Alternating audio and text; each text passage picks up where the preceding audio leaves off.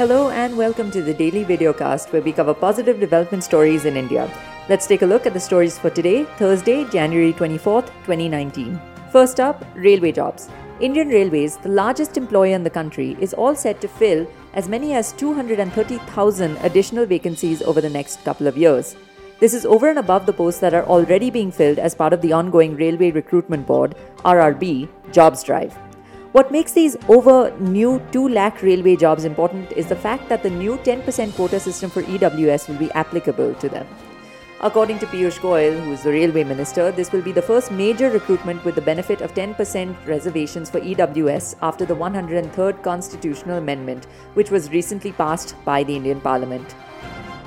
And next, innovation. For the first time ever, India has ranked in Bloomberg's 2019 list of the most innovative countries in the world. That's according to the 2019 Bloomberg Innovation Index.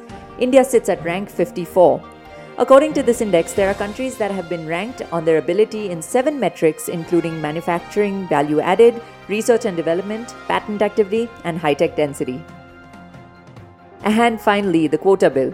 PM said that the 10% quota bill won't affect existing reservations already provided to other categories. During an interaction with workers from Maharashtra, the PM said that with the new quota, poor children from the general category will also be able to get admission into places like the IIMs and the IITs.